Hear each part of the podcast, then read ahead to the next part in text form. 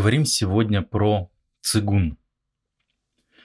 Наверное, а, чаще всего, когда люди слышат это слово цигун, то им приходит в голову а, образ какого-то человека, который стоит в парке и делает какие-то медленные, красивые движения. И эти свои движения он, скорее всего, делает, э, потому что считает, что таким образом он делает себя здоровее. Возможно, он таким образом продлевает годы своей жизни, э, как-то увеличивает свое долголетие, повышает э, вот уровень своего здоровья целостного. Возможно, он даже таким образом запускает в своем теле потоки вот этой вот э, мистической энергии ЦИ, которую впоследствии он использует, наверное, для того, чтобы заряжать воду каким-то образом. Вот какие-то такие идеи, да, возможно, у многих э, людей всплывают, когда они слышат слово цигун. Но э, штука в том, что словом цигун стали называть какие-то движения и упражнения довольно-таки недавно. Это появилось где-то в 50-е годы 20 века, то есть совсем недавно. А, именно в 50-е годы 20 века в Китае появилась э, сеть центров, в которых, собственно, людей обучали каким-то оздоровительным упражнениям, и эта сеть центров называлась как раз-таки вот этим словом цигун. До этого словом цигун порой называли совершенно разные вещи. Словом цигун, э, в частности, называли одну из разновидностей массажа, э, в которой, значит, массажист своими движениями, массажным воздействием запускал в пациенте потоки ци по каналам, меридианам. Еще словом цигун порой называли такие практики, с помощью которых мастер, овладевший этим искусством, мог выпускать из своих рук э, эту самую магическую энергию ци и таким образом, например, тоже исцелять пациента путем наложения рук, то есть такой хиллер. Но в 50-е годы э, это слово цигун приобрело совершенно другой смысл. Этим словом цигун стали называть вот эти движения, упражнения, в которых люди как-то развивают, видимо, гибкость, э, повышают э, уровень своего здоровья. Надо также понимать, что 50-е годы в Китае это уже эпоха а, коммунизма, социализма, а, материализма. В 1949 году в Китае произошла социалистическая революция. И, э, конечно, после этого в Китае была введена некая такая марксистского толка цензура. И, конечно, вот эти целебные, значит, центры под названием цигун, в которых людей обучали всяким полезным оздоровительным движениям. Им там, конечно, не говорили э, ни про какое волшебство, им, конечно, там ничего не рассказывали про всякую эту волшебную магическую энергию ЦИ. Им там говорили, что, ну, это просто там э, разгоняем кровь, там разминаем суставы, э, там что-нибудь, какие-нибудь внутренние ткани, в общем, что-то такое вот э, биологическое им рассказывали. То есть цигун, по сути, это что-то вроде ксерокса. Ну, в, в том смысле, да, что э, копировальные аппараты мы называем словом Xerox, но э, на самом деле Xerox это название компании, которая э, одной из первых стала выпускать популярные модели копировальных аппаратов. Вот примерно и здесь такая же история. Да? Сегодня словом цигун называют оздоровительные упражнения, потому что э, китайская компания Цигун в 50-е годы а, активно распространяла знания о оздоровительных упражнениях, и поэтому теперь оздоровительные упражнения называются а, словом цигун то есть названные в честь вот этой сети центров, которая существовала в Китае в 50-е годы. Если мы поедем а, дальше назад, вглубь истории, то мы обнаружим, что раньше различные движения, направленные на то, чтобы делать людей здоровее и долголетнее, Раньше все эти практики, как правило, назывались другим словом, и это слово звучит как дао-инь. Дао-инь, буквально, если перевести это с китайского, означает «ухватывай и проводи». И в этом названии дао-инь совершенно недвусмысленно присутствует намек о том, что в этих практиках необходимо ухватывать и проводить по телу ту самую ци, которая мнится нам, когда мы слышим слово цигун. И в практиках дао-инь э, традиционно, конечно, никоим образом не цензурировалось э, э, понимание того, что на самом деле происходит в теле при выполнении упражнений. То есть традиционно, конечно, никто не пытался объяснять, что это разминка суставов, что это там разогревание крови и все такое прочее. Да, традиционно в самом названии уже было отражено, что речь идет о том, что с помощью этих упражнений мы ухватываем ци в своем теле и направляем, протягиваем ее по сети каналов. Ошибочно было бы предполагать, что дао-инь – это некоторая конкретная школа, это некая конкретная последовательность упражнений. А, дао-инь – это общее, на самом деле, собирательное название для огромного разнообразия всевозможных практик и традиций. Эту функцию сегодня а, исполняет слово цигун, потому что словом цигун сегодня а, называют огромное огромное разнообразие и многообразие всевозможных э, традиций, подходов, упражнений, практик. И просто раньше, да, вместо слова цигун использовали слово дао-инь. Но а, это слово дао-инь, оно было таким же, ну как бы зонтичным, да, таким же э, собирательным для самых разнообразных вещей. И поэтому, если кто-то э, где-то утверждает, что у них э, единственная правильная традиция дао-инь, и что дао-инь это только эти упражнения и никакие другие, то это ну, не совсем правильно. В течение веков э, в эту пеструю палитру, в эту пеструю культуру здоровых движений, скажем так, дао-инь, а, в течение веков в это пестрое пространство вливались всевозможные идеи, вливались всевозможные а, влияния. Началось все, конечно же, с древности, то есть с там, периода еще до нашей эры. И в те времена уже существовало изрядное количество всевозможных э, сект, направлений, которые экспериментировали с вот такими полезными, здоровыми э, движениями. И в частности, э, значит, э, какое-то упоминание да, о любителях э, здорового движения э, запечатлено в тексте Джуанзы. Сейчас я прочитаю вам, э, значит, этот текст. Значит, э, у Джуанзы в э, главе 15 она называется «Тщеславные помыслы». Есть упоминание про любителей э, всевозможных оздоровительных практик. И сейчас я прочитаю вам кусочек этой главы. Она очень интересная.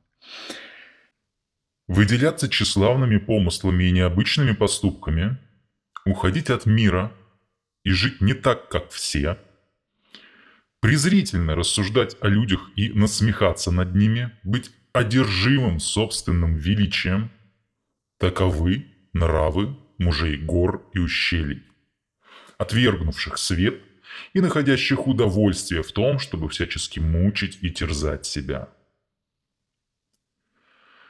Говорить о человеколюбии и долге, преданности и доверии, быть почтительным и скромным и думать только о собственном совершенстве – таковы нравы мужей, правящих миром и наставляющих людей – они находят удовольствие, будь они дома или на чужбине, в непрестанном учении.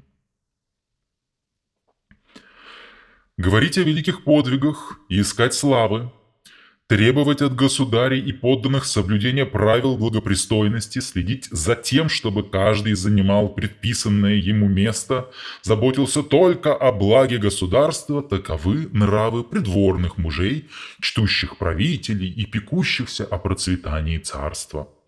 Эти находят удовольствие лишь в том, чтобы приносить пользу своей стране.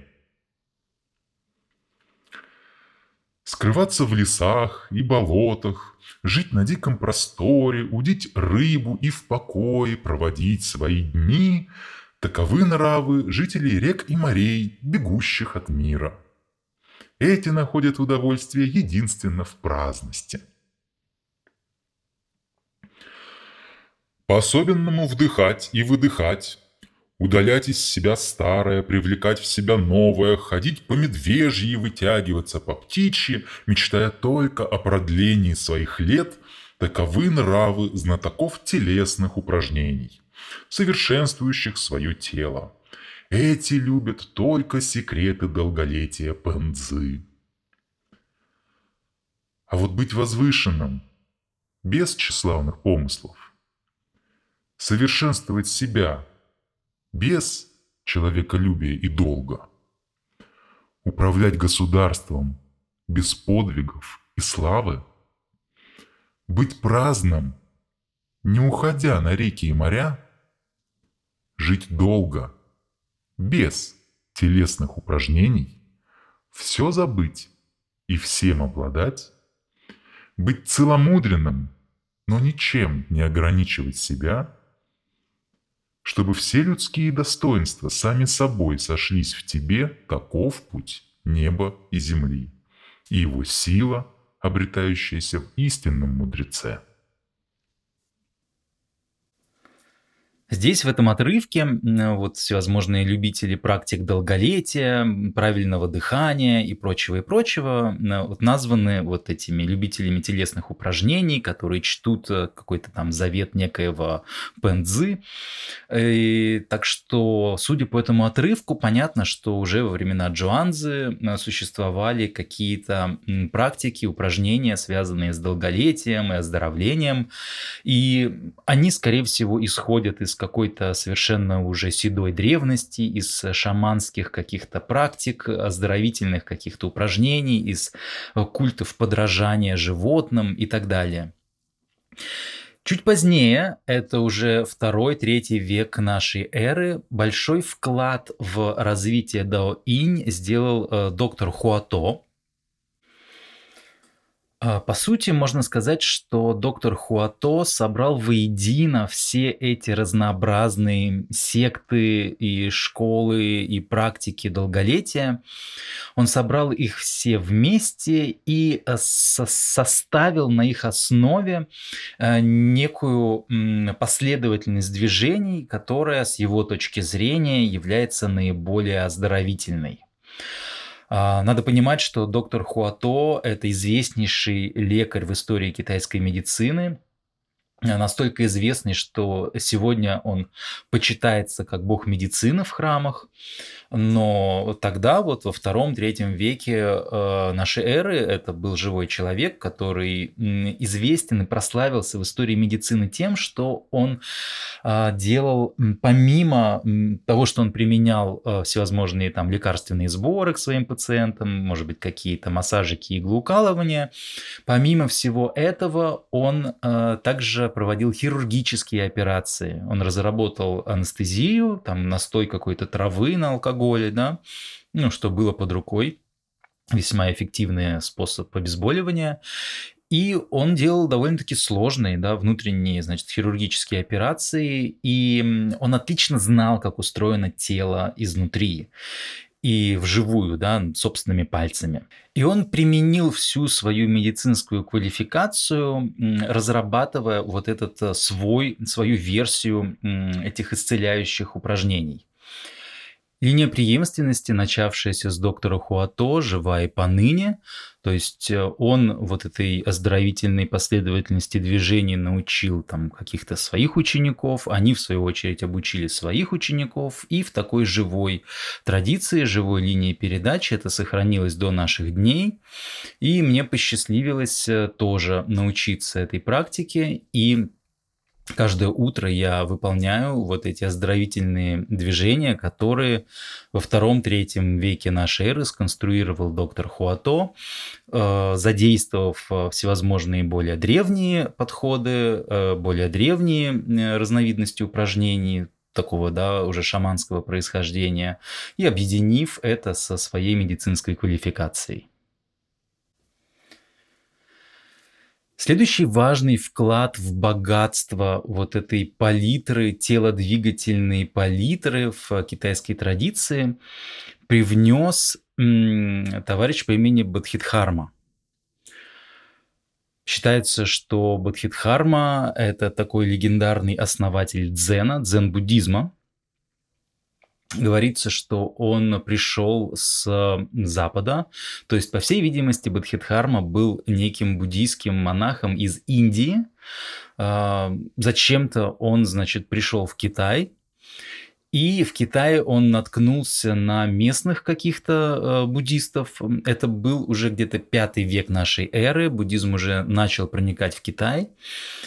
И в своем путешествии Бадхидхарма пришел в Шалинский монастырь и обнаружил, что то, как там люди тренируются, то, что там люди практикуют, то, э, как они живут, э, им очень не помешали бы кое-какие улучшения, кое-какие апгрейды, которые, по-видимому, ему были знакомы, по всей видимости, из его э, индийского происхождения – и э, он поделился своими, значит, э, э, практиками, своим опытом с китайскими шаолиньскими монахами.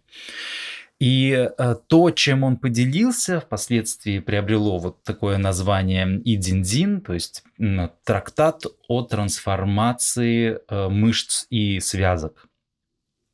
Можно очень долго говорить о содержании этого, значит, блока учений.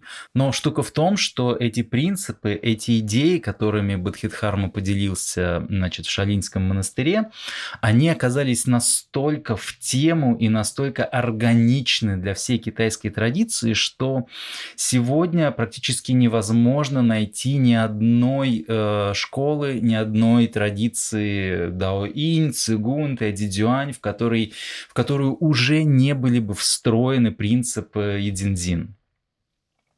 А, потому что основная суть поучений и диндин Бадхидхармы заключается в том, что тело приводится в движение не мышцами. Тело э, приводится в движение потоками ци. То есть э, нет смысла тренировать мускулатуру есть смысл тренировать ЦИ. И если ЦИ в твоем теле хорошо протекает и хорошо м, интенсивно присутствует, то тогда ты сможешь двигаться эффективно, быстро, мощно, как угодно. При этом твои мышцы будут оставаться совершенно расслабленными. И эта идея, такой принцип использования своего тела идеально лег на а, традиционную даосскую доктрину Вэй Увэй – действуй без нажима, действуй без насилия или действуй без нарочитости.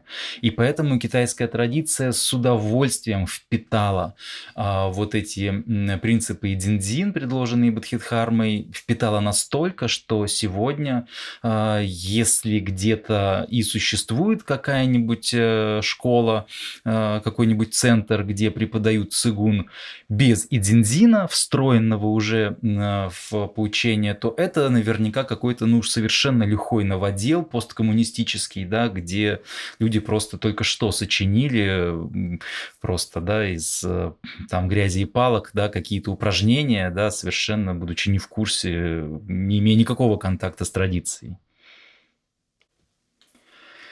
И, в общем, получается, что учитывая такую долгую историю развития э, Дао-инь и такой преемницы Дао-инь под названием Цигун, за такую долгую, в общем, многотысячелетнюю историю а, дао-инь каждый человек может воспринимать по-своему, да, по большому счету каждому человеку с любыми установками и с любыми представлениями о мире есть что почерпнуть в дао-инь. То есть для кого-то, для кого-то практики дао-инь – это способ достижения бессмертия в самом что ни на есть даосском смысле. Для кого-то, э, для людей с более буддийским укладом ума, э, дао-инь может оказаться способом избавиться от негативных эффектов Кали-юги. Для кого-то Дао-инь может оказаться такой квинтэссенцией медицинской мысли Хуато. Для кого-то дао-инь может оказаться контактом с древней шаманской древностью, э, когда люди наблюдали за поведением птиц и объединяли свой дух с духом птицы и таким образом перенимали на себя ее качество, двигаясь как она. А, таким образом, в Дао-инь существует огромное количество слоев, которые взаимодействуют с нашим телом, духом, с нашими э, связками, с нашими мышцами, с э, нашими внутренними тканями, с нашими органами, костями, с нашим э, сердцем, с нашим духом, с нашим восприятием пространства и осмыслением жизни на всех, на всех, на всех множественных уровнях. И на своей практике, на своем опыте я могу это вполне подтвердить. Потому что эм, я каждый, каждый день, каждое утро делаю вот эту 20-минутную, 20-минутный комплекс движений, э, то, что называется игра пяти животных, линии Хуато, это относится к этому разряду практик Дао-инь. И я должен сказать, что когда, если там взять, отмотать время там лет на пять назад, то я читал э, Дао Дэ Цзин и, в общем, толком не понимал, что там написано. Дао Цзин – это такой э, базовый, да, фундаментальный даосский трактат, написанный Лао Цзы. То есть я читать читал, но как бы многие слова мне там казались какой-то такой непонятной заумью. И я быстро терял терпение, да, у меня не было никакого желания вчитываться в комментарии, да, в расшифровке этого текста пытаться как-то понять, что там написано, потому что мне это казалось настолько муторно сложным и неимоверно никчемным, что становилось, в общем, довольно-таки нервно и хотелось срочно сбежать и заняться чем-то, что я знаю лучше. Но э, я снова и снова добрался за Дао Дэ и с какими-то вот паузами, да, периодами во времени. И могу сказать, что сейчас я читаю Дао Дэ Цзин, и э, мне совершенно понятно, о чем там идет речь. При том, что я не китаевед, да, я как-то специально не зубрил, да, ничего. А, я просто практиковал каждый день. Просто я каждый день делал игру пяти животных линии Хуато. Да, одну, одна из практик э, э, класса Дао-инь. А, и просто в какой-то момент, в очередной раз, когда я снова открыл, значит, этот текст Дао Дэ Цзин, начал читать и вдруг понимаю, что, а, ну точно, конечно. Ну, разумеется, ведь это же вот так и устроено. То есть практика, телодвигательная практика, казалось бы, всего-навсего какая-то, какая-то всего лишь физкультура, да, причем довольно-таки простая, да, там нету каких-то супер неимоверных асан, где нужно там голову за ногу и все такое. Все очень просто. А, каждый может это делать. Но кумулятивный, да, накапливающийся эффект этой практики сказывается не только на теле, но и на структуре и качестве ясности духа практикующего. Так что со временем постепенно твой дух тоже проясняется. Сначала проясняется, прочищается и выравнивается тело, затем нормализуются потоки ци, и твое настроение становится более удобным для тебя самого.